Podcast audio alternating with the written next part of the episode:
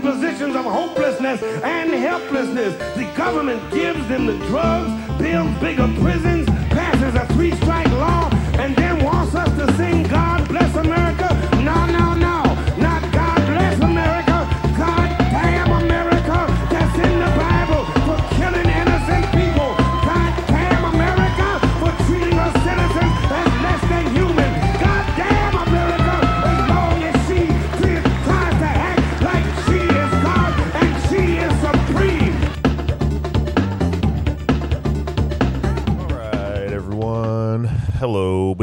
It's the morning news from Poddamn America. Um, or depending on what time of day you're listening to this, the nightly news. I don't know.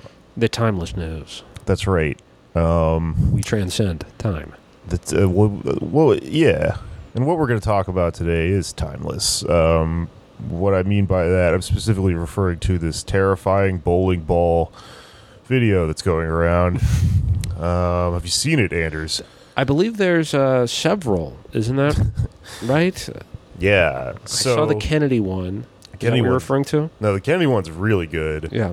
Um, there's like a subgenre, or like I don't know what a genre. Uh, a, I don't know what the word for this is. I call it a genre. Yeah, it's it's a genre of memes that um, is going around. Well, it's been around actually for a while. This is a thing I knew about before this kind of went viral recently. look at you. So I feel all special. But basically, you know when you're bowling at like a bowling alley that was built in like the 90s Yep.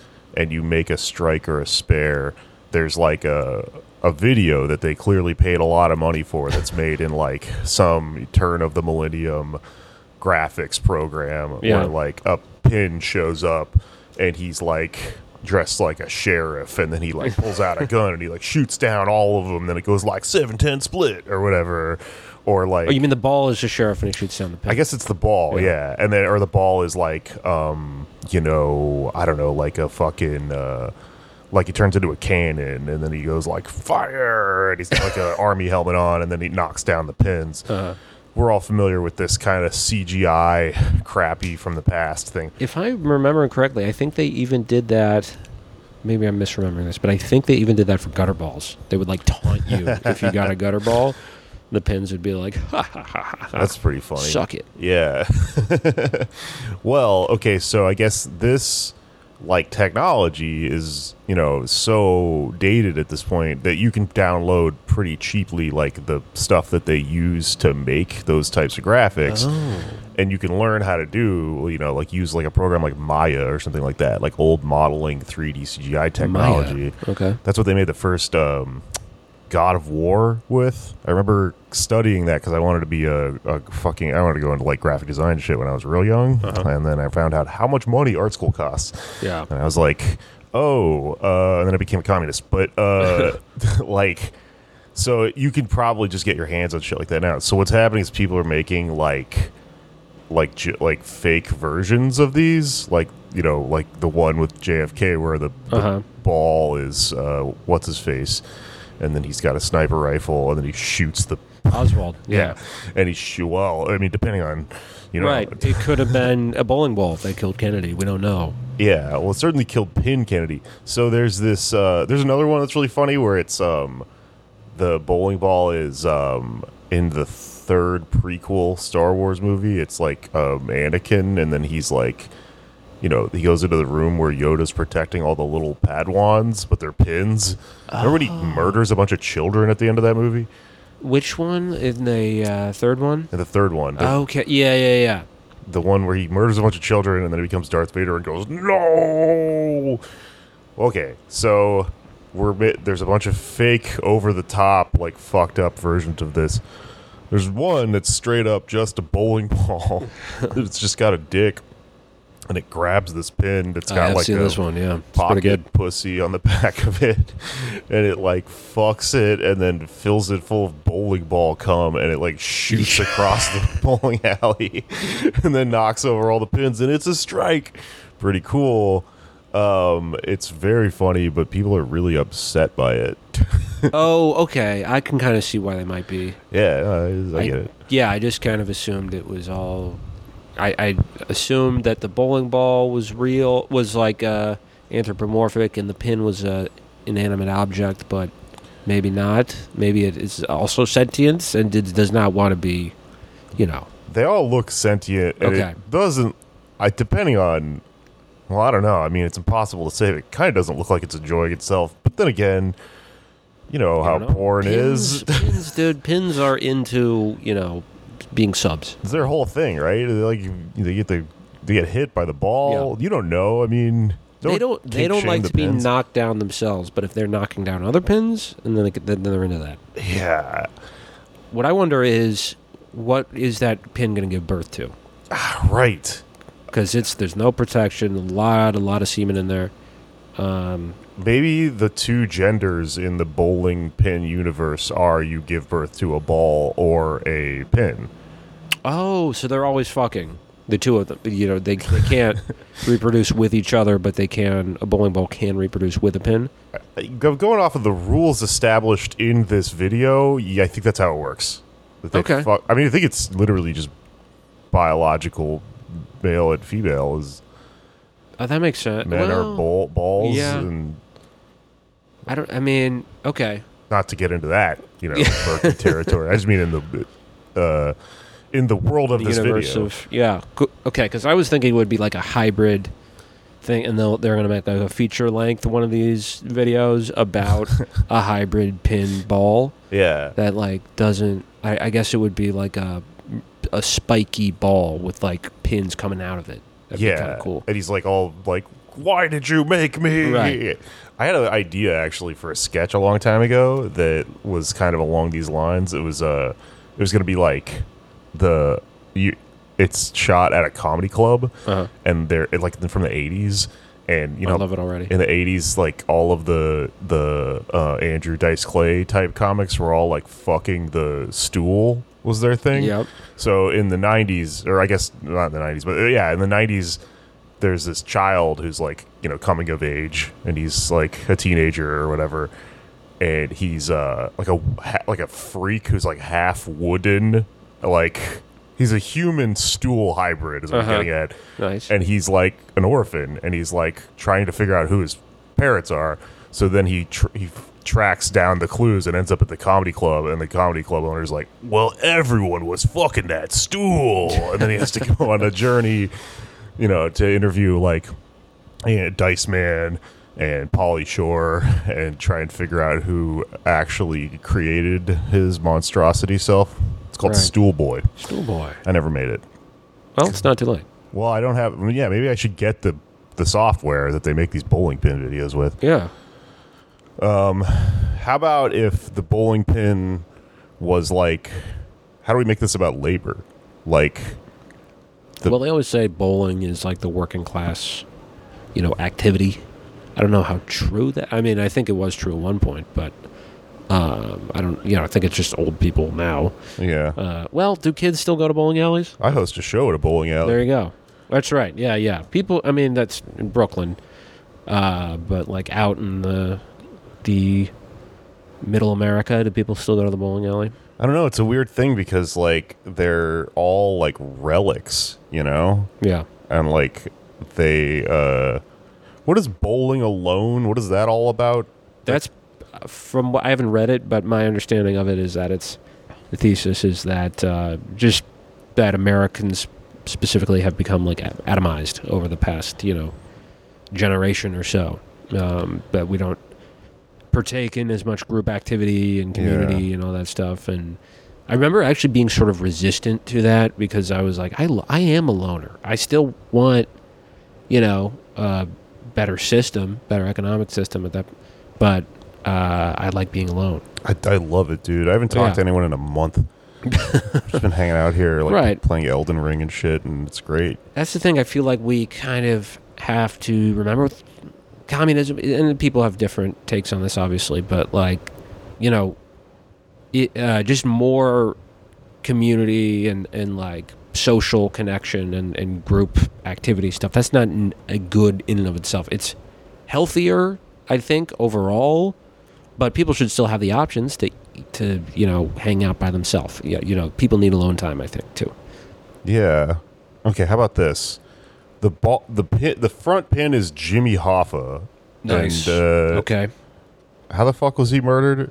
What's the bowling ball? Um, Is that the mystery? I mean, he was shot. I'm pretty sure. Well, no, in the movie he's like knifed, I believe.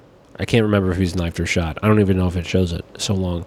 But um, he, I've heard that his uh, body was basically like melted into a hubcap somewhere.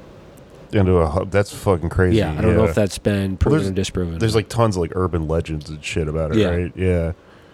Okay, well then uh, that's like gutter ball. It just shows the bowling pin being melted down. Wait, no, that can't be how that the works. The ball would get melted down. the ball would get like melted you're down. an insult to fucking. it's your fault.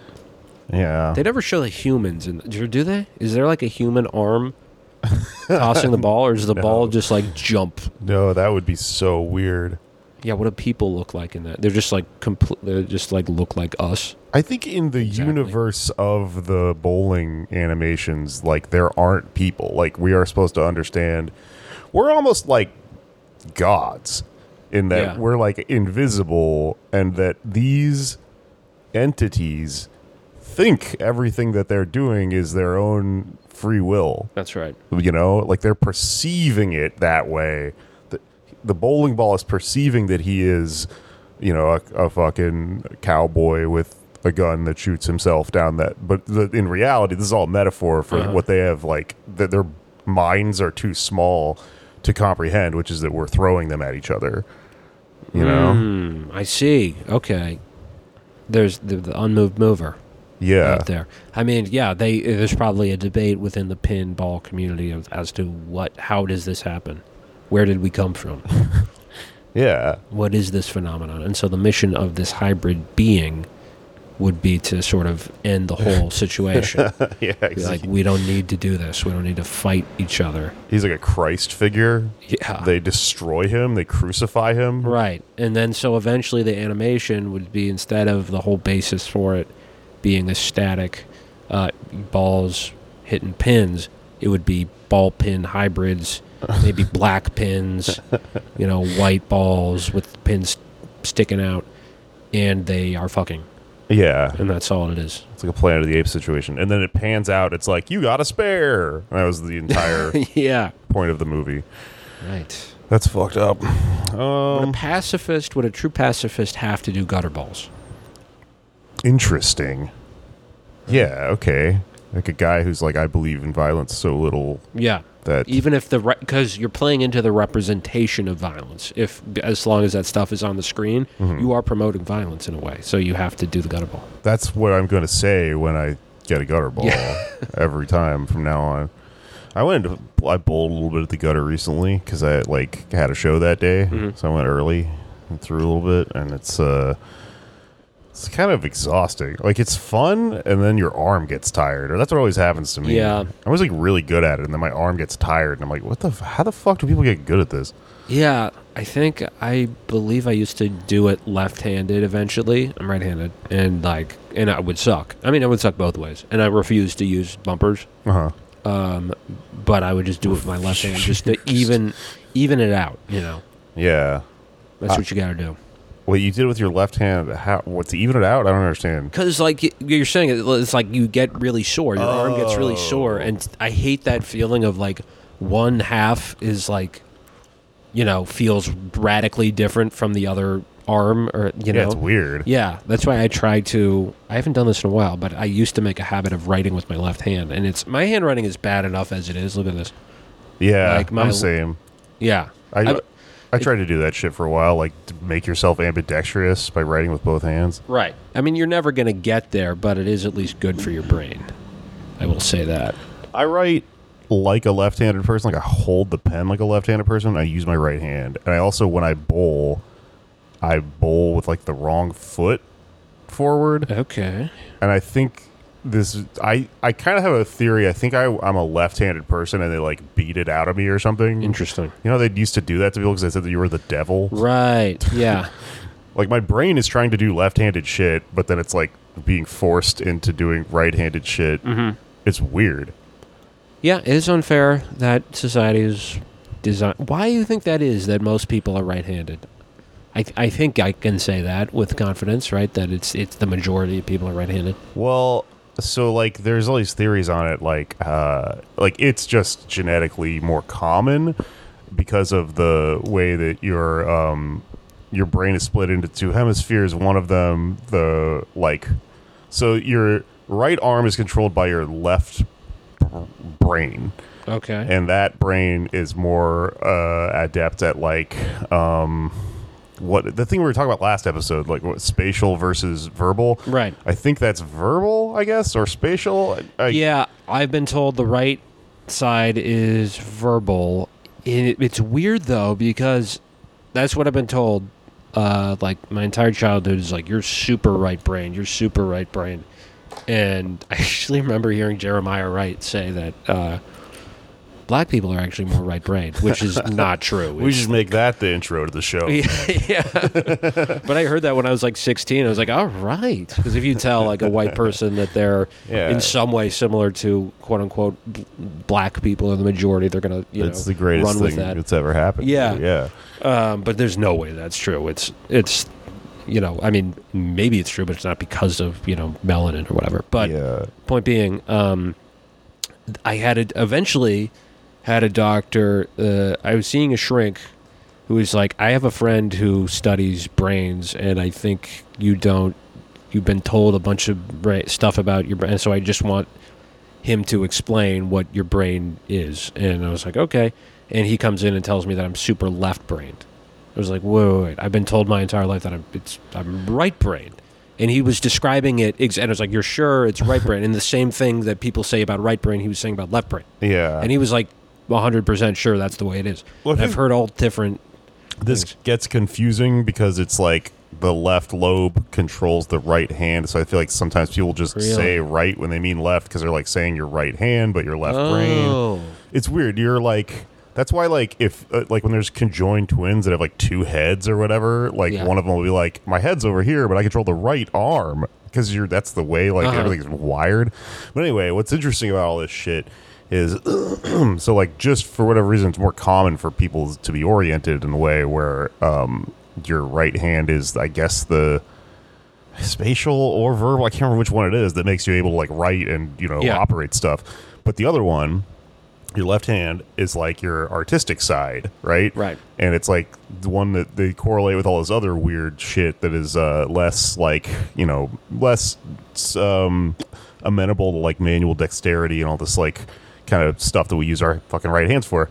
But every once in a while someone is just born genetically with them switched around and that's what a left-handed person is supposedly. Okay. And because it's less common um supposedly like you know you see this like repeated in like sports and stuff like that but like in like battle like when people are like fucking fighting someone who's left-handed was like really dangerous because everyone's Oh, makes trained for Yeah, yeah. fighting a right-handed person so there'd be a guy out on the fucking battlefield just like mowing through people because everyone's expecting him to come from the opposite direction and they're all Uh-huh. trained or whatever and so you'd have these like terrifying warriors that uh, this is like an evolutionary psychology theory. It's probably bullshit, but I just heard it somewhere. And then you would have like these terrifying fucking people that are like left-handed, and that's why there became like a stigma around it, and people going like, "That's the fucking devil right there," and Yeah. uh, then you started like killing people for being left-handed and shit.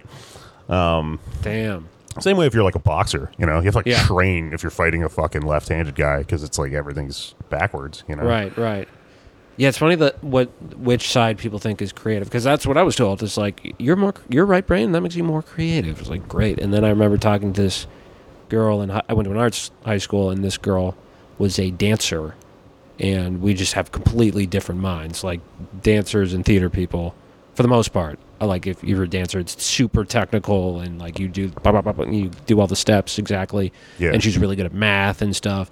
She's like yeah i'm really left brain good at math good at dancing and i'm really creative. And i was like no you're not. Fuck.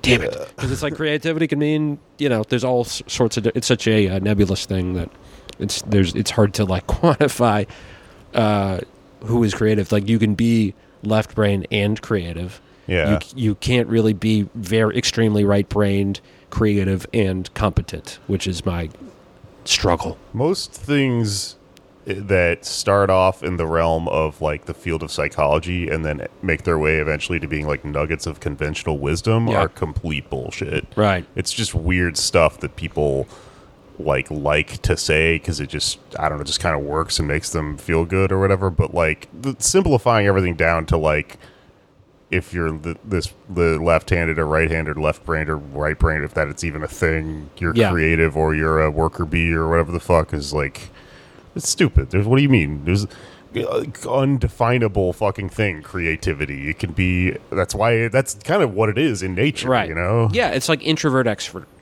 You know, Yeah. there are poles. There are people who need to be alone most of the time, and there are people who need to be around people most of the time. But there's most people, I would think, are in between somewhere. Well, those are just words you use to just define like a Yeah. vague thing. But Right. like when people get really into like those INFJ, Ugh, I hate that. that's just it's that's just I it's fucking astrology with a lot of fancy words because it's like the point isn't that we are all separable into these like categories. The point is that you want to do that. Right. That gives you something, right? That makes you feel a certain way about life to be like I everything's happening to me is because of uh, ENFP or right, whatever. right. And it, it, that's the thing is that there's some scientific backing to that, but it, it is equally valid, I think, to astrology, right? Because there's no more credibility in whatever study you did on someone's brain than you know the time of year that someone's born, which shapes all types of shit. You know, Yeah. Yeah. Um Anyway, speaking of brains, let's see. Um, speaking of well, let's imagine the bowling pin is Howard Schultz. Oh, we want to go there. That's all I want to do. Okay, Oh wait, oh you mean like where to with a, with a segue, yeah, I was going to make a comment about the new Teamster president Sean O'Brien has a chrome dome. He's completely bald. He's like a bowling ball. Yeah, his head looks like a bowling ball, like a white bowling ball. There you go. His head looks like if a pin and a bowling ball reproduced, oh my god. and it's a white. Oh my ball. god. He has to be stopped. They want to stop him. Yeah.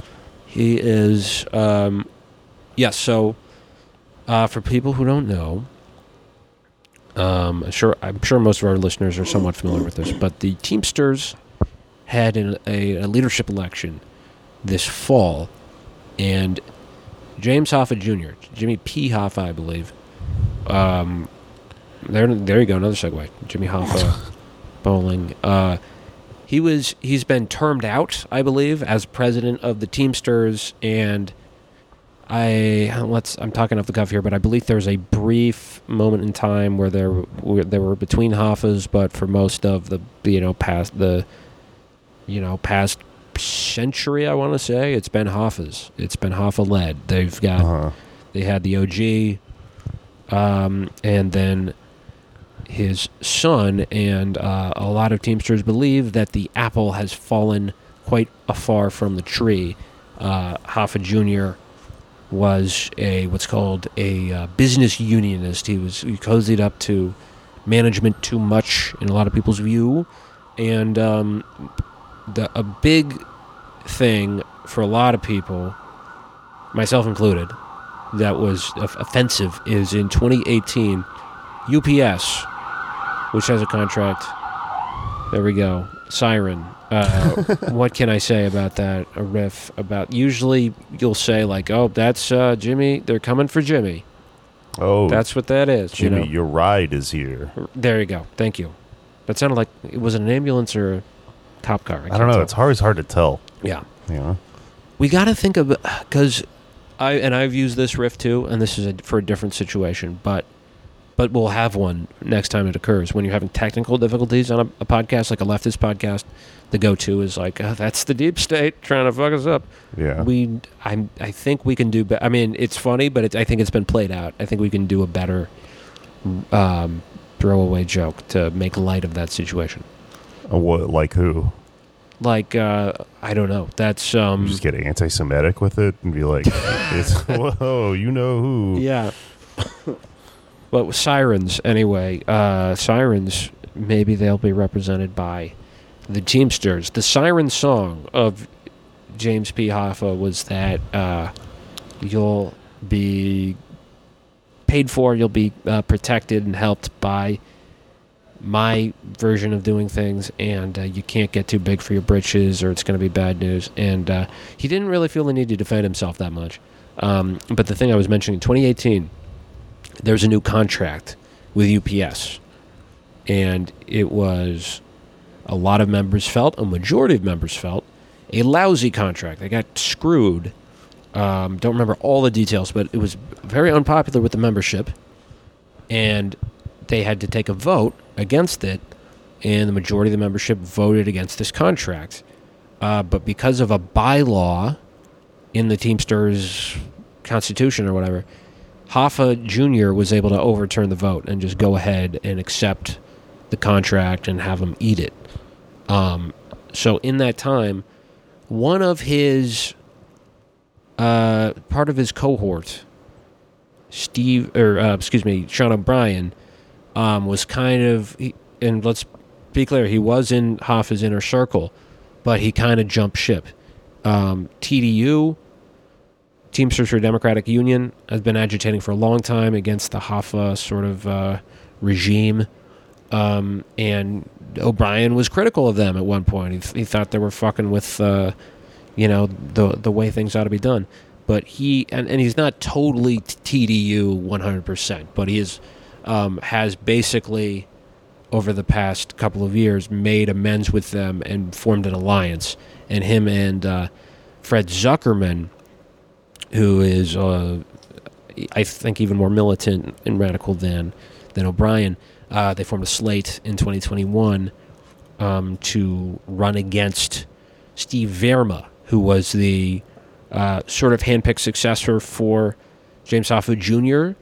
Um, he, I believe, he they had to go through a couple different successors, and so he was like the fifth pick because people were getting indicted and there's all like legal trouble and people were unpopular. There's scandals for a lot of his inner circle, and Vairma was like kind of the only clean-ish guy uh, who tried to to uh, fill in for him, and he lost uh, by a lot in November. And for whatever reason, it took till March to uh, become get get sworn in as Teamsters president. That's like longer than the American presidency. I don't know why it took so damn long, but uh, in that time, the old machine basically helped uh, refuse to do any transition work with the new guys, which to me is a good sign, right? Because that's been one of the the some of the skepticism about O'Brien is like, well, he used to be part of Hoffa's inner circle. Is he really gonna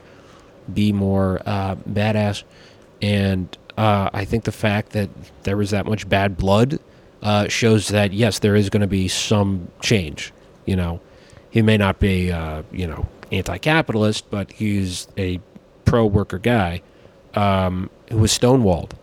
So they they were supposed to like get access to the the office, and they would not let them in until the day he was sworn in. They would just they would show up and be like, "Yeah, this day isn't good. You can come back Tuesday when you take over." Is one of the quotes. Well, Um, we're gonna fuck you like a bowling pin, buddy. Um, damn, that's crazy. Okay, interesting. Yeah. I need to uh, uh, just make note of something. You said at the beginning of this story, most of our listeners probably know this. I'm on this podcast, and I didn't know that, so I would assume you know there's a lot of people listening. All right. But thank you for catching us up. Yeah, Uh, that yeah. all makes sense. Of course. um, well, most will know, I believe, uh, that what's happening now, uh, or they will in the future, about Amazon, right? Because O'Brien's proposal going forward uh, in the in the election was to organize Amazon, and he said we're going to do it the old-fashioned way, and meant the old old-fashioned way, like a hundred years ago, before the first Hoffa even, uh, Teamsters were doing, um, like they were taken to the streets. They were, you know, the reason the horse is on the logo and the seal is because they organized like uh, horse delivery guys or, or like you know horsebound carriages or something like that, and they would it was it would often get bloody. They would have like brawls with you know union busters and stuff, and they wouldn't they weren't super concerned with following the law to a T and like doing you know very uh, you know they would do wildcat strikes and they would like not be super concerned with you know following election procedure and all that stuff which i'm not you know you got to do at some point but they were like let's do this from the outside let's Uh-huh. not let's not like play by the rules that have they've uh, set up for us um, so that's kind of what he was hinting at that he would do with uh, with organizing amazon i'm really curious to see what's going to happen now Yeah. because uh, there's you know three unions potentially involved here. One that's for sure involved, which has just been formed, Amazon Labor Union. Um, Teamsters have been wanting to organize Amazon for a while. It's been kind of the white whale, and the RWDSU is close to potentially getting uh, Bessemer because they had a revote. There was some crap that went on from Amazon's side and right now it's too close to call because there's like Amazon is technically ahead, but there are a lot of disputed ballots. So if those come back uh, RWDSU's way, then they will hopefully have a union. Um, and yeah, what I'm curious about is, is how is this all going to shake out? Because there was a meeting, a photo that was shared, very exciting, between O'Brien and Christian Smalls. Um, and it seems like they're going to work together and collaborate. My, um, you know, I'm very happy about O'Brien being in there, but right now, my kind of my feeling is that it would be best to like start with a fully brand new union because there's a lot of potential for where that could go with uh, ALU. Uh huh. Um, Just so everyone's on the same page, we're all familiar with uh, what happened this yes, week. right? yes, of which we were uh, going to have a guest who is a we will not name, but he is a reporter on this matter. He might still show up. Who knows? He might still show up. The door is open. Um, we did have a, a reporter who's been covering this quite closely, booked to do the show to fill us in, uh, and he has um, he's been compromised by the deep state. That's right. Yeah, and the you know who. right. Um, He has been hit by a bowling ball. There we go. yeah, a bowling ball with like um, you know a Homeland Security lanyard. There you go. eyeballed this guy from across the lane, and then they, oh, okay, the bowling ball shoots a Havana syndrome gun at the pins, and they all get dizzy and they knock Oh. themselves down. There you go. Yeah. How can you knock? Is that legal in bowling if you just have like Superman breath and you can just like, and then they all just fall down? Yeah, it's technically illegal. No one's ever done it, but you could. Maybe you could just generate enough air uh, power from like the way you roll the ball. It knocks them down with that, even though it goes in the gutter. Yeah, I think you're talking superhero, weird physics stuff. Yeah, probably not possible unless you're that you know guy with the sunglasses who did the yes, yes, I'm the best. You know what I'm Uh, talking about? No, he said, uh, "Who do you think you are? I am." Right. Who do you think you are? I am. That's what he chose to say when he won some pivotal bowling match Yeah. and uh, made history forever. If I was going to use my Elden Ring character to knock the pins down, I would probably choose uh, Glintstone uh, Pebbles. I don't know. Can't remember the name of my my my uh, spells, but there's one that shoots an orb. So I'd probably use that one. Yeah. You have no idea what I'm talking about. It's okay. it's a video game me and Alex have both been playing since it came out. Elden Ring. Mm-hmm. Cool. It's um very addictive. What is it about? I'm not really sure what it's about. Okay. It's uh, well, what's the like? Who do you play as? Well, you start uh, you sort of pick a class of character like a fighter or a mage or whatever. And then Uh-huh. you're just dropped into this like weird land where you're running around fighting all these huge, sounded scary medieval things. And um, interestingly, so these games they don't like the story is not very like upfront. Like you can kind of play the whole thing without really wonder knowing why any of the stuff is happening. Right. Um, just you just kind of catch these vague like references to like these cults and stuff like that that are all warring with each other. But what's interesting is like so in FromSoft games, you get the story by reading all the item descriptions and stuff, which is a thing traditionally people like skip when they're playing video games. Uh-huh. And uh, there's people that do entire podcasts on like figuring out the, what the story of like Dark Souls or whatever is because Yeah. they read all the item descriptions.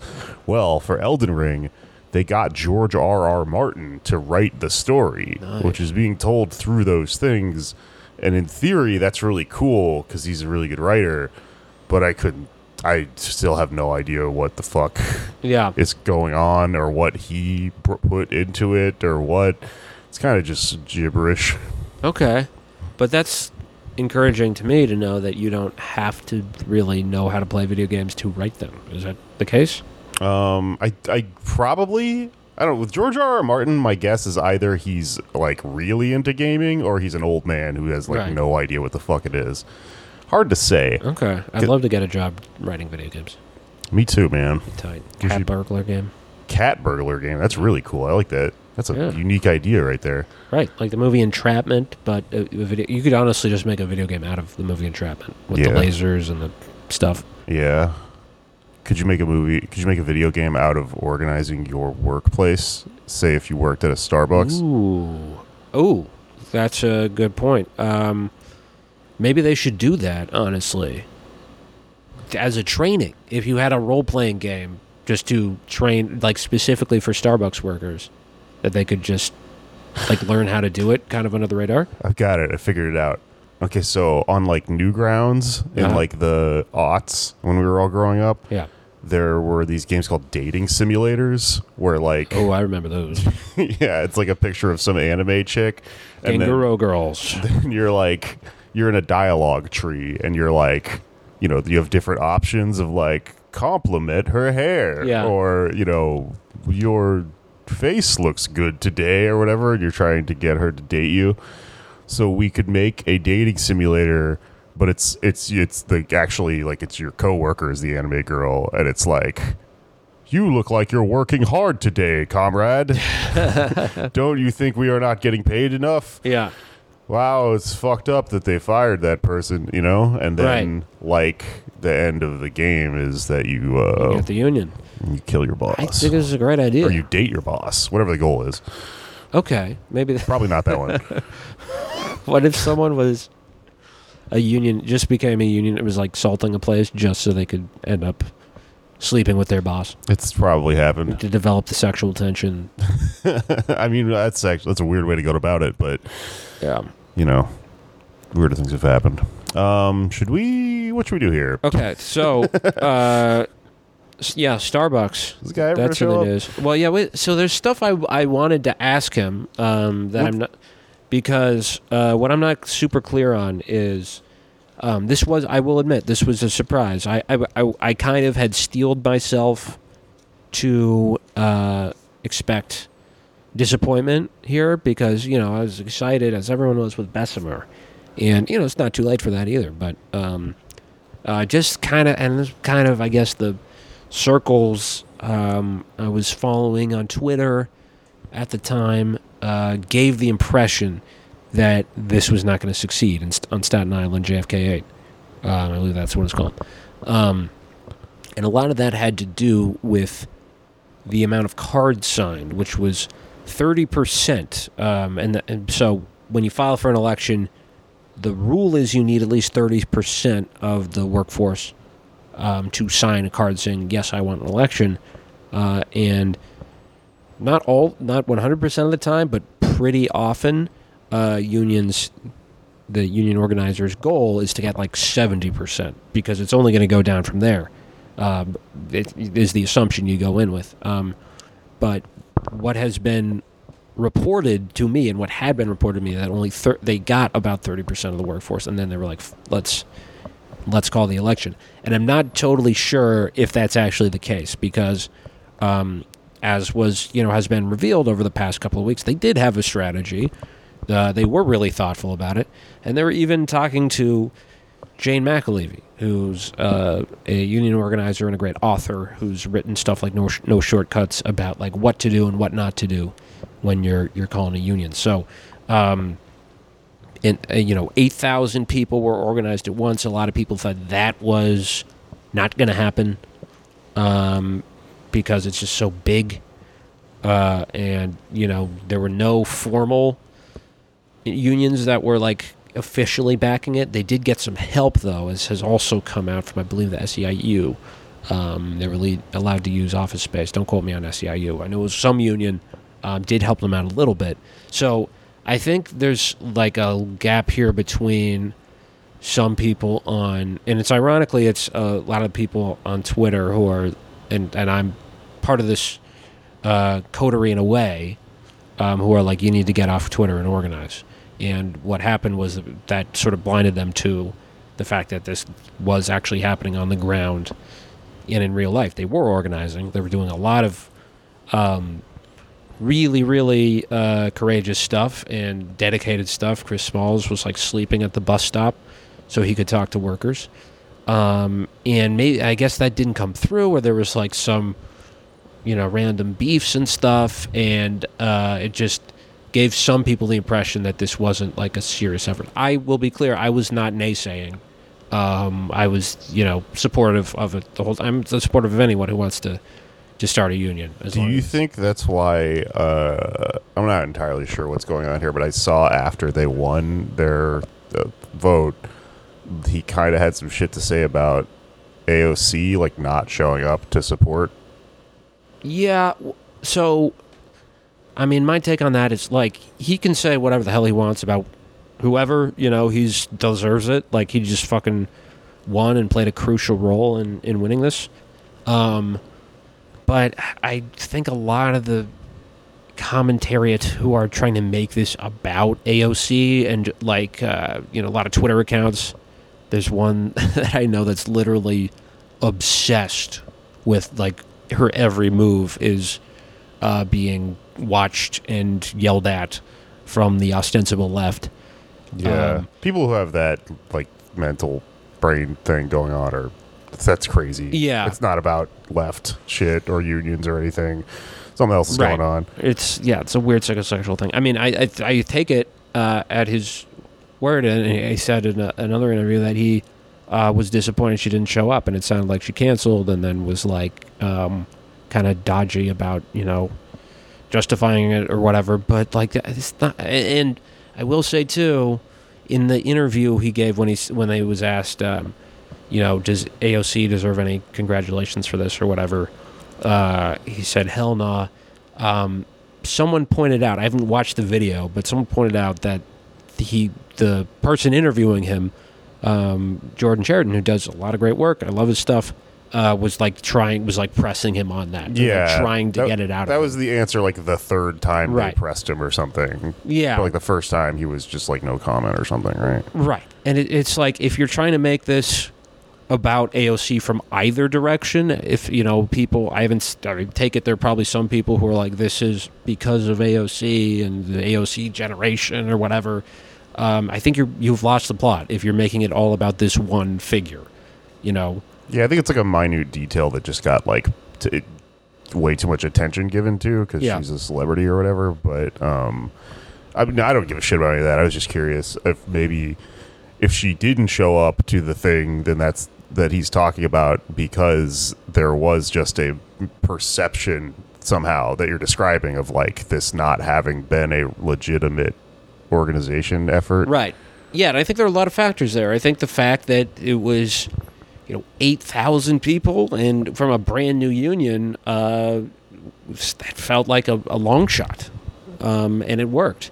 And I think a lot of the reason it did work is because it was totally worker led. They didn't have outside um, organizers coming in and like passing out lit at the gates. It was all done by uh, either current workers or Christian Small, who was a former worker who got uh, 86th um, with the help of Jay Carney, um, who has not tweeted since right before this election, which is just hilarious. That's pretty funny. I saw that.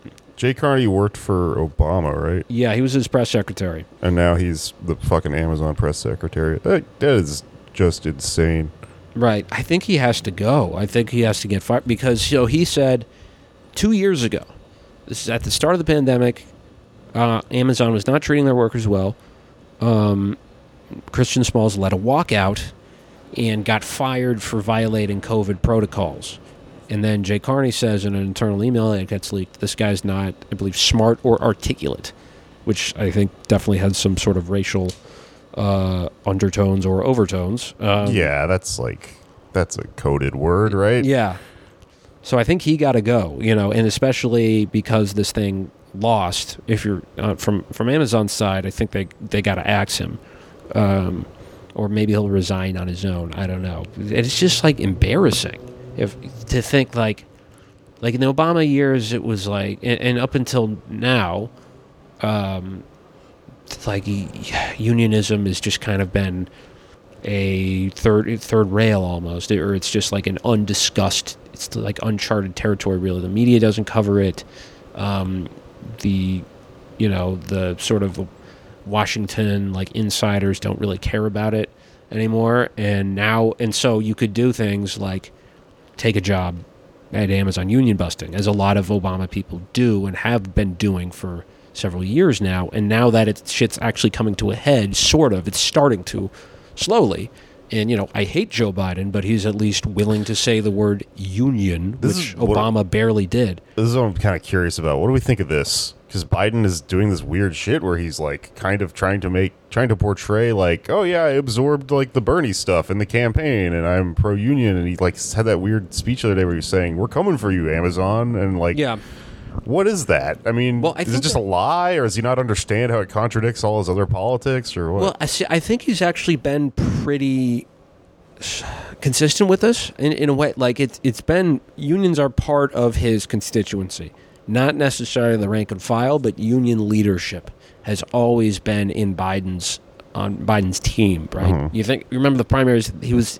Uh, endorsed by the firefighters, like the big, the international firefighters uh, union, I think it is. Well, it's like just automatically on his side because he's done. He's been there on a lot of little things. He's not been there on the big things like NAFTA, um, but he has done the retail politics required to get the support of union leadership, which in a lot of cases is all it takes. You know, you just have to be friendly. You have to show up to stuff, and you have to do things here and there. Uh, with the Teamsters, he's actually been pretty good on their pensions. Um, but when it comes to the big structural things, yeah, it is an, absolutely a contradiction. Like you can't be pro free trade and pro like labor union. It just yeah. You know um, and so yeah the rhetoric has always i think it, the rhetoric has always been consistent. It's just his policies have been you know bad. But unlike obama he did have like a pre-existing relationship with american labor that obama just it was like a foreign concept to him. And that's why he didn't even mention the, the word card check which was a campaign promise he made. You know he said obama did in 2008 i'm going to show up at the picket line when people are striking that was all just bullshit right Uh, yeah.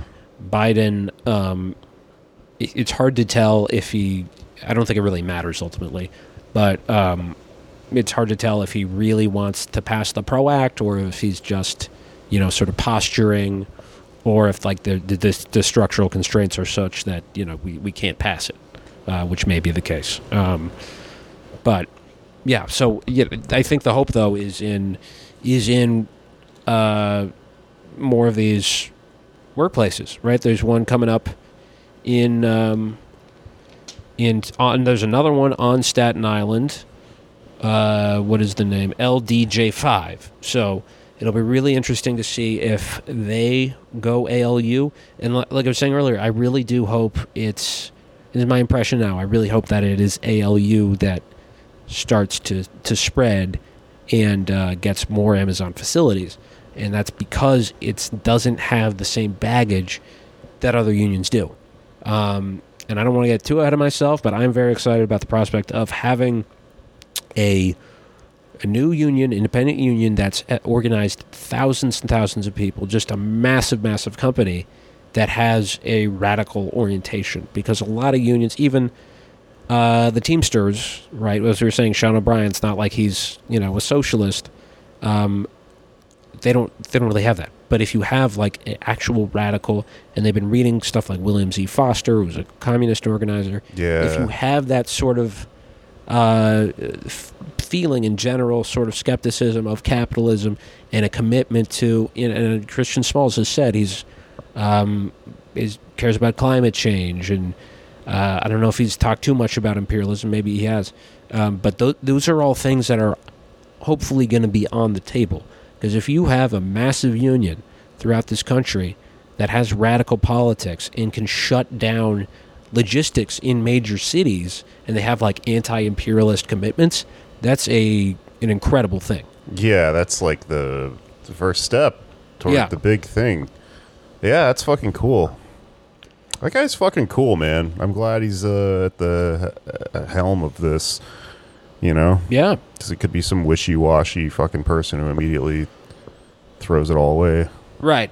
That's the other Twitter controversy. Not to spend too much time on this, but like, oh, is he getting too much credit? Is he not getting enough credit? It's like just be happy. Right, who that this happened. Yeah. yeah, Um, figure that fucking shit out later. Yeah. But speaking of big effing companies that are ex- being assaulted, because as we know, that's what's happening to, to Amazon. Uh, I think we would say it's an assault. I don't dispute that. It's a good assault. It's a good assault. Cool assault. Right. Um, it's it's a bit of an odd thing to say though for a CEO such as Mr. Howard Schultz. Power. Remember him from the videos that uh what's his face would make? Connor O'Malley. Oh, right, right, right. Power. oh man, what a god! So many years ago. God, I miss being young. I'm moving on. Yeah, so he is this. I didn't realize this uh, until I was reading up on it, but he is the CEO again, because of course he was like the founder of Starbucks, served as CEO for a long time, and then stepped down to be a fucking you know weirdo like rich billionaire psycho freak like a Bill Gates style dude. Yeah. Um, but he reappointed himself as CEO specifically because of unionization. Was there another CEO when he did that? I think You so. just box him out and just go fuck you. I'm back. yeah. Let me. I mean, he he basically runs the show. It was kind of like a Putin thing where he stepped down for a little bit and led Zelensky, uh, not Zelensky, God, Medvedev. Do you think is this what fucking Elon is doing? Or uh, wait, no, not Elon. I can't remember what him or Bezos. You know, are like not the fucking actual titular job anymore, but they are. Right. Yeah, I think the same thing is going on with Bezos, but we don't hear about the the actual CEO. Yeah, like I, I have to look up now who was the interim CEO between um, Schultz terms. CEO Kevin Johnson. Okay. Never heard of him. Yeah. um, yeah, so he's back and he is hitting the road, traveling around to Starbucks shops and doing uh, listening sessions where he tells the workers how grateful they should be for working at Starbucks. There was an amazing video a few months ago. I'm so excited. He was in Buffalo because this was like the first shot across the bow, right? Was the Buffalo store. It was like Starbucks is actually might have a union. That's crazy. And keep in mind, very exciting what's happening. Still a tiny fraction of total Starbucks stores, but the hope is that it's going to spread and be unstoppable. Um, but he, before anyone's unionized, he shows up in Buffalo, does a mandatory meeting, and says uh, that he has gone to Israel, tells this little story about how he was talking to a Holocaust survivor in Israel who told Howard about um, being on the trains to the camps. And then what happened? And when they got to the camp, uh, people were given a blanket for every six people. So one person would get a blanket, and it was their choice if they could share it with like six other people. and what did he use this as a metaphor for? What we've done at Starbucks, of course. That is insanely fucked up. so he gave a speech comparing the unionization effort to the him giving like people an Arizona. State University degree that I think you can only get if you're full time or some shit. Uh, to like yeah, people sharing a blanket in the Holocaust. He's like, not everyone did it, but most people did. They shared it with six other people, which is yeah, pretty incredible. Um, yeah, so he's kind of digging his own grave in a way. And this thing with the assault, he even said, he was like, there's companies under assault with the threat of unionization. And before he said that, like, I have been coached. He, he blurted that out. It was like, did they coach you not to say stuff like you're under assault to like let workers have a bit more money? First lesson in coaching is uh, don't say I have been coached. Right. You're trying to come off natural. Yeah. Yeah, so he's just on this crazy thing where he he's just extremely upset about the the Starbucks union thing, and is uh, giving speeches talking about the Holocaust and ta- calling it an assault. Right.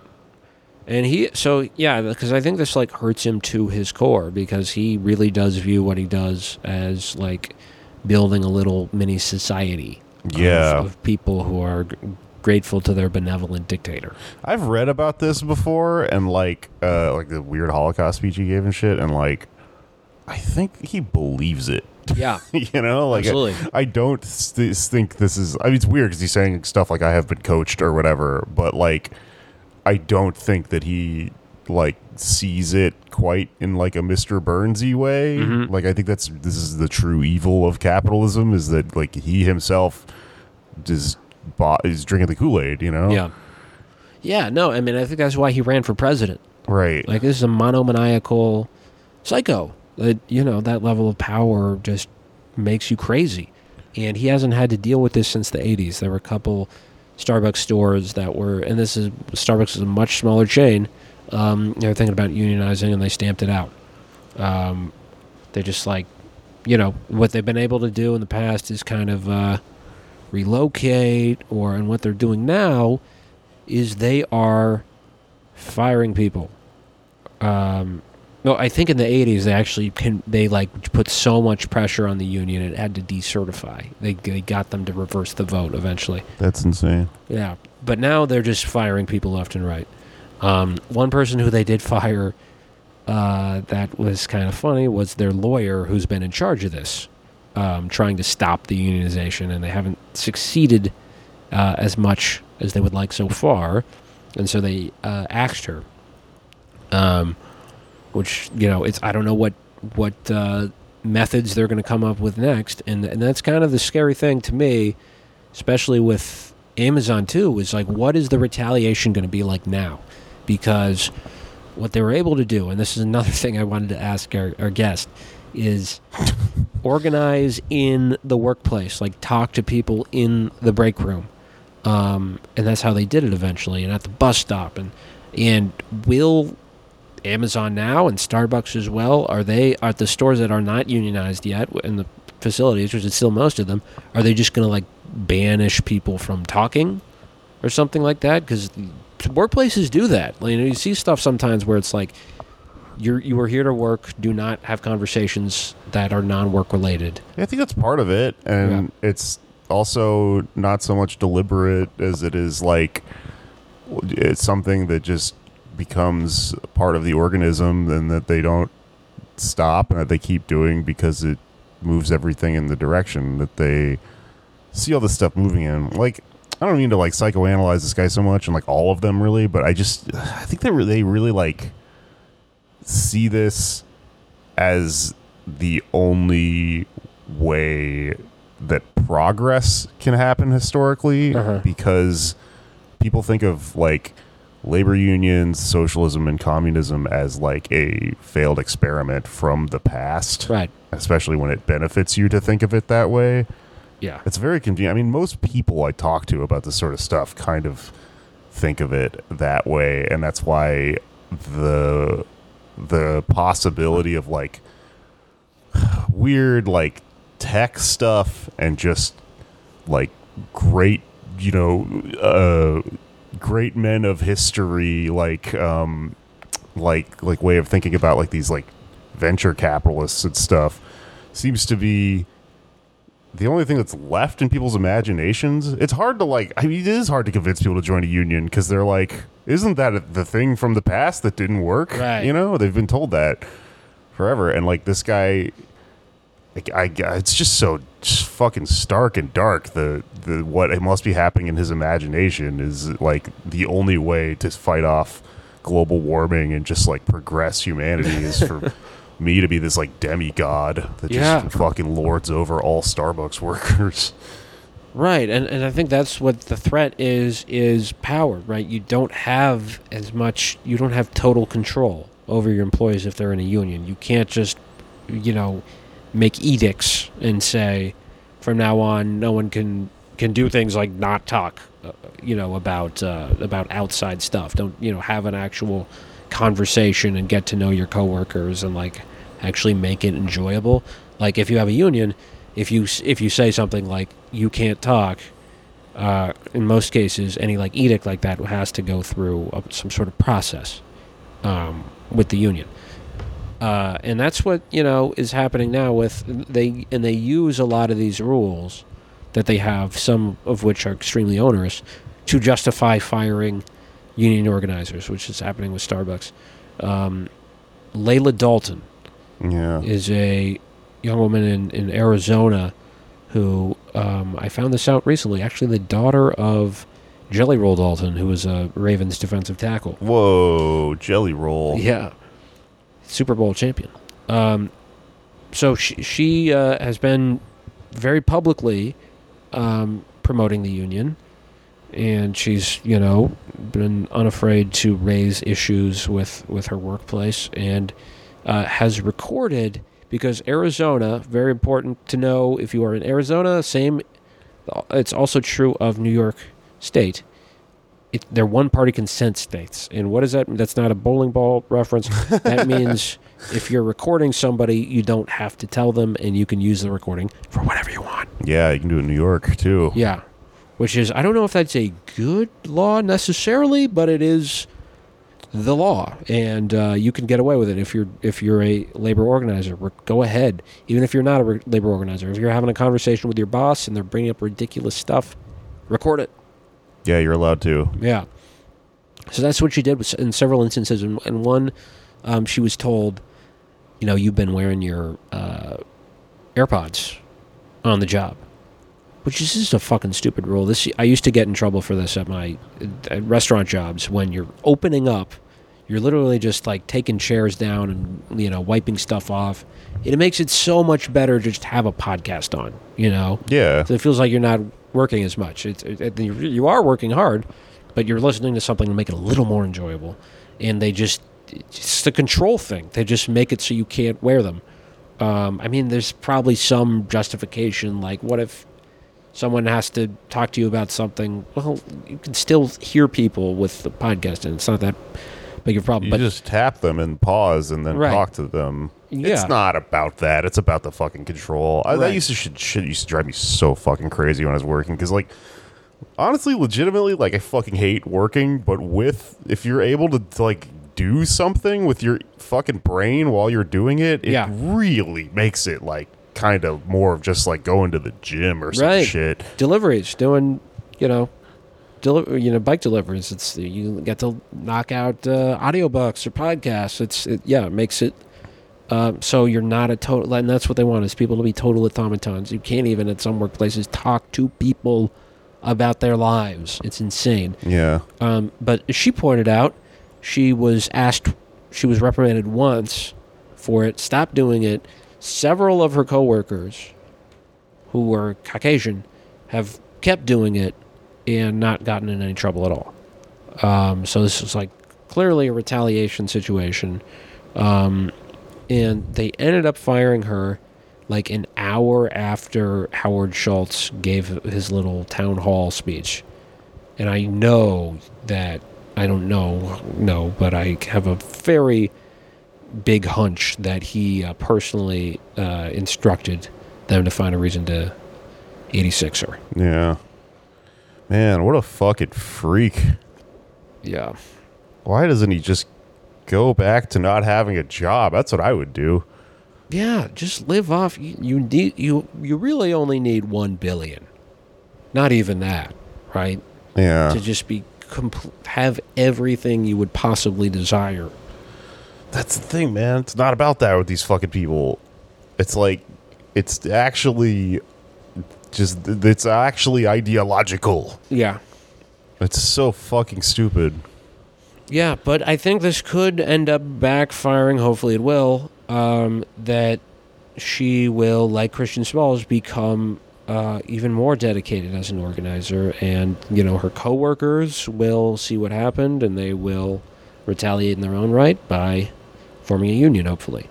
Um, but it's just cra- like there was one other thing she recorded where they got this, and apparently these people make pretty good money. I don't know if this guy in particular, but he, she just got a random call from someone who works for Starbucks, like corporate or whatever, and he's like asking her all these questions, and he sounds like you know like an NPR host, and he's like, "Have you ever like made a joke about someone else being racist when you knew they weren't actually being racist?" Have you ever, like have you ever done that? And she's like, I don't understand the question. He's like, I under- okay, that's fine. You know What uh, the fuck does that mean? yeah. Um, but yeah, I think that this has a lot of potential. I mean, if we could get Starbucks and Amazon, and you know, like the sort of the, I don't know about traditional left, but one of the, at least when I was sort of first getting politicized, you know, it was sort of in the zeitgeist of no logo, right? We're against brands, we're against corporatization and all that stuff. And chains, chains are bad. They're bad for your mental health. They're bad for society, and that's you know I'm not necessarily going to argue with that in in theory, but they all what they also do is, and this is a double edged sword too. But they do um, make organizing in many ways easier because you have a whole network of people who are, doing the same exact job, and you can communicate and share information and share tactics, things that work, don't work. That's work. true. Also, you're going up against a faceless, like more faceless, like, boss than like a mom and pop. Right. Like we're gonna take over the fucking corner store type Yeah. situation. that is w- one side of the sword. The other side of the sword is that arguably they have like unlimited resources to crush the union. But like a lot of you know smaller businesses do that too. Like uh, No Evil Foods in North Carolina hired you know they invested a lot in union busting. Like it's not only chains that do that. Yeah. They do probably have more resources, but you have like you know and so, so many more workers at these chains that uh, you know it can you know it does have to happen store by store but um, i think it's going to increase there's let's see I think it's a, that's a really interesting point in that like a, a lot of the stuff that they use to organize you in a negative way can just be turned around into Yeah. organizing in a positive way, you know? You're wearing these uniforms that are dehumanizing. Well, suddenly you're wearing uniforms and you're part of a fucking little army of people, you know? yeah It feels like a certain way. right and it's so it's kind of at first it was like kind of surreal to see like now i've just become accustomed to it but seeing the amazon logo and the starbucks logo sort of like morphed into a union for those yeah, and like kellogg's too they were using tony the tiger for like the kellogg strike You take him, appropriate him. yeah, Yeah, he's theirs It's cool. Yeah. He's a fucking furry, I think, for that bandana. Something weird's going on with that guy. Yeah. Um, but yeah, there's. I, I think it's an exciting time. Uh, this could be. Well, there's one thing that might stop the union movement, Sure. though. There's one weapon that Howard Schultz has left in his arsenal. A gun? All of my frappes gone. Uh, Oh. The NFT thing. Oh, right, right, right. We gotta How talk could I about forget that. that? Yes. It's insane. He's trying to buy off his employees with like NFT investment opportunities or whatever the fuck. Right. It's it so reminds me of you remember that show Undercover Boss? Yeah. They would get like a CEO of a company would come in and work with, you know, the the employees at the lower the lower ranking employees and find out what it's like to work there. Um, decide who's hot, who's not. You know, what can we do different? And basically ends up, oh, we need to fire this person. Is usually how most of them end. But sometimes they would find like a diamond in the rough, some really great employee. And I remember one was like a guy who um, his job was to like empty to- porta potties, uh, but he was like f- had a sense of humor about it, and so um, in exchange for his great work, when it was revealed that this guy was the undercover boss, he was like, "I'm gonna put you." On a tour of all of our facilities, and you can teach people uh, how charming you are and how to have fun. It's like, what about uh, money? What about just giving him money so he no longer has to do the job? Like, I don't. I mean, maybe I missed this, but I'm pretty sure he didn't like offer him any like financial benefit, any like better health care, pension, or anything like that. It was like you just get more recognition. yeah. Like, that's the answer is pretty. E- but you know, because it's CEOs who are signing on to do the show, they can't produce anything that would actually like challenge, you know, the structure of their their companies, even to a minor extent. Like you should pay your workers more. Um, but yeah, so one of these gimmicks is uh, NFTs, which Howard Schultz is now giving to uh, his employees. Oh man, that's so funny. Just a board, like a the ape, but he's wearing the Starbucks apron. This Yeah. could be yours instead of. Don't join a union. How about this? Right. So he says in one of his town halls if you look at the companies, the brands, the celebrities, the influencers that are trying to create a digital NFT platform and business, I can't find one of them that has the treasure trove of assets that Starbucks has from collectibles to the entire heritage of the company. What The fuck is he even talking about? think- Collectibles? Yeah, I think he's talking about like, getting a cranium or like a Norah Jones CD, like a mug. Yeah, nobody. I mean, that's the only thing I can possibly think of in terms of like Starbucks merch is like John Mayer CD. You don't even. Nobody even listens to CDs anymore. Right. I mean, it. The, the pathetic thing about it is this is like not even something that's happened. It's like it's gonna happen down the road. He didn't say when it's gonna happen. This is just him scrambling to come up with an idea other than just pay your employees more. Like they could end, they could maybe not end, but put a dent in the union drive if they just get made the floor for all Starbucks employees like thirty dollars an hour. That would basically end this, right? Maybe not, but I would hope not. But I feel like a lot of workers at Starbucks would be like, okay, fine, never mind. Yeah, But they he just can't bring himself to do that. The company would be fine. they could afford that Yeah. easily. Yeah, but it's not about that, you know. Right.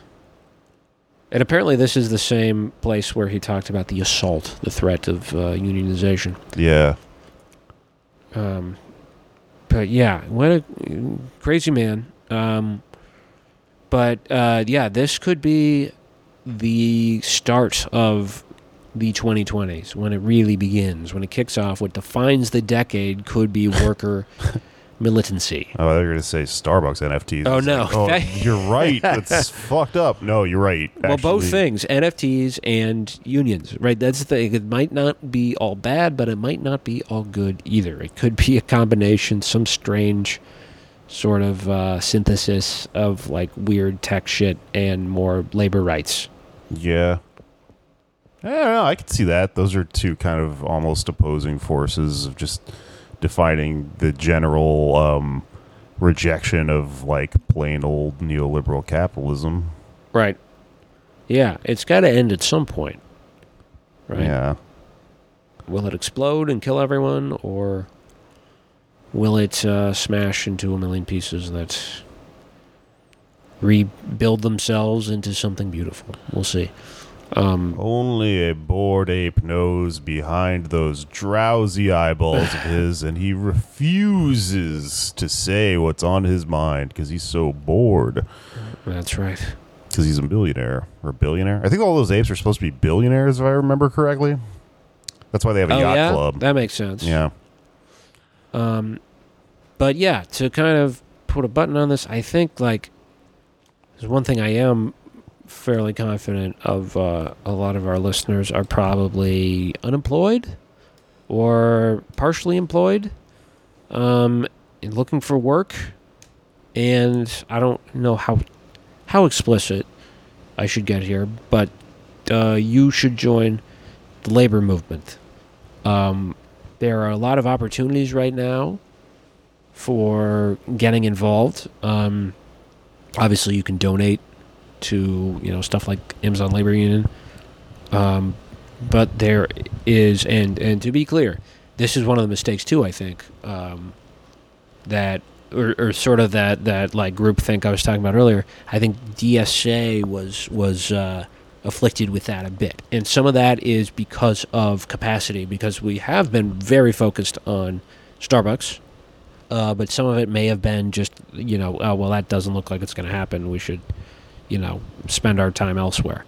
But I think going forward, there will be, uh, I know there will be solidarity with Amazon Labor Union, and there's definitely already a lot of stuff going on with, with Starbucks and other industries. Um, so there are a ton of ways to get involved, uh, especially with Starbucks. There's some organizing um, opportunities. I'll, I will just say that much um, that you can get involved in. We will link to that. Um, and there is a if if you listen to this before Sunday, Sunday, Sunday, uh, there is an event for uh, the DS Democratic Socialist Labor Committee um, that we would recommend everyone go to um, about the rank and file strategy, which is another something that you know deserves its whole own episode, and there's a lot of different perspectives there that have been sort of in in dialogue and figuring out what the best strategy is, and you know there's. there's I, I'm, a, I'm an all of the above guy on this. I think we can get people into pre existing unions and make them more militant.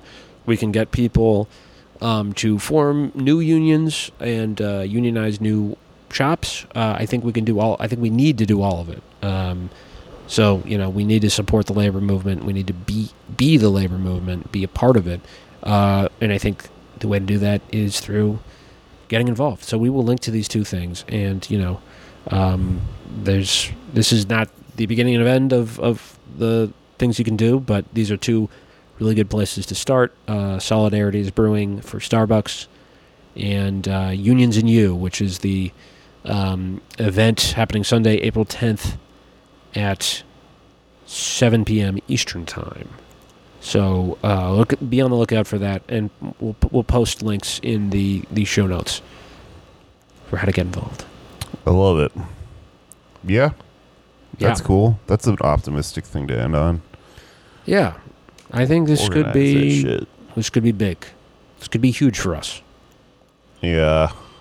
We're getting back into the workforce. Maybe we'll organize our various rackets that we do to fund our lives. Yeah.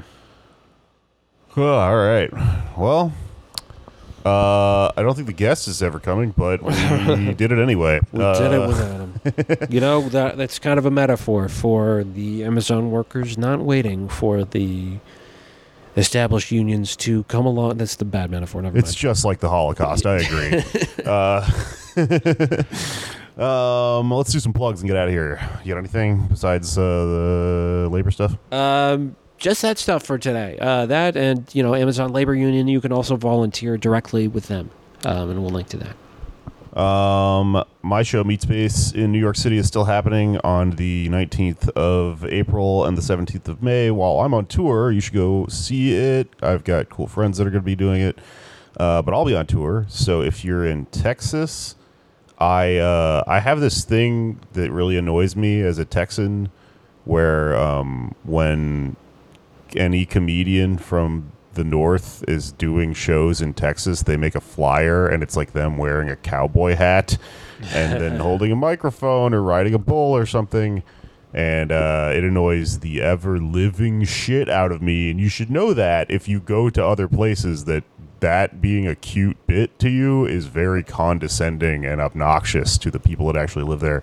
So I always give people shit over it. Um, and uh, I'm just made a flyer with uh, myself doing that because, well, it's actually Elon Musk. Elon Musk Ah. is uh, wearing a cowboy hat and yelling into a microphone and doing something right now. I think he cast a giant Dogecoin dog into the sky the other night. Um, so that's that's the image I'm using for my Texas shows. Which, if you're in Texas, you should come out to these. I'm doing some shows in Austin leading up to this tour with Eve Six, and then we're going to Dallas, San Antonio, and Houston after that. and I'll be wearing a cowboy hat and going, "Yeehaw! I'm in Texas. I'm doing Kill Tony." I'm just, I'm not actually doing that, but um, but that's what those people do.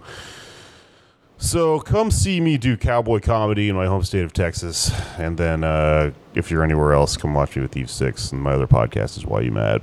Um, yeehaw, darn tootin' cowpoke. You enjoy right wing stand up comedy from uh, dumbasses, right? Yeah. Go watch. The, I'm headlining the Creek and the Cave at Moontower. I'm on Moontower. Organ- organized Moontower. Organize the Creek and the Cave. That'd be cool. Yeah. throw over those motherfuckers. Um, organized Moontower too. God, I, you know what? Honestly, I'm not even joking. I've known a lot of people who've worked for like comedy festivals and shit, and they they don't even pay some of these fucking people. they just give you like drink tickets and and fucking uh, access to shows. Yep. Um, yeah, fuck all that shit. Um, all right, that's it. It's finished. It's finished.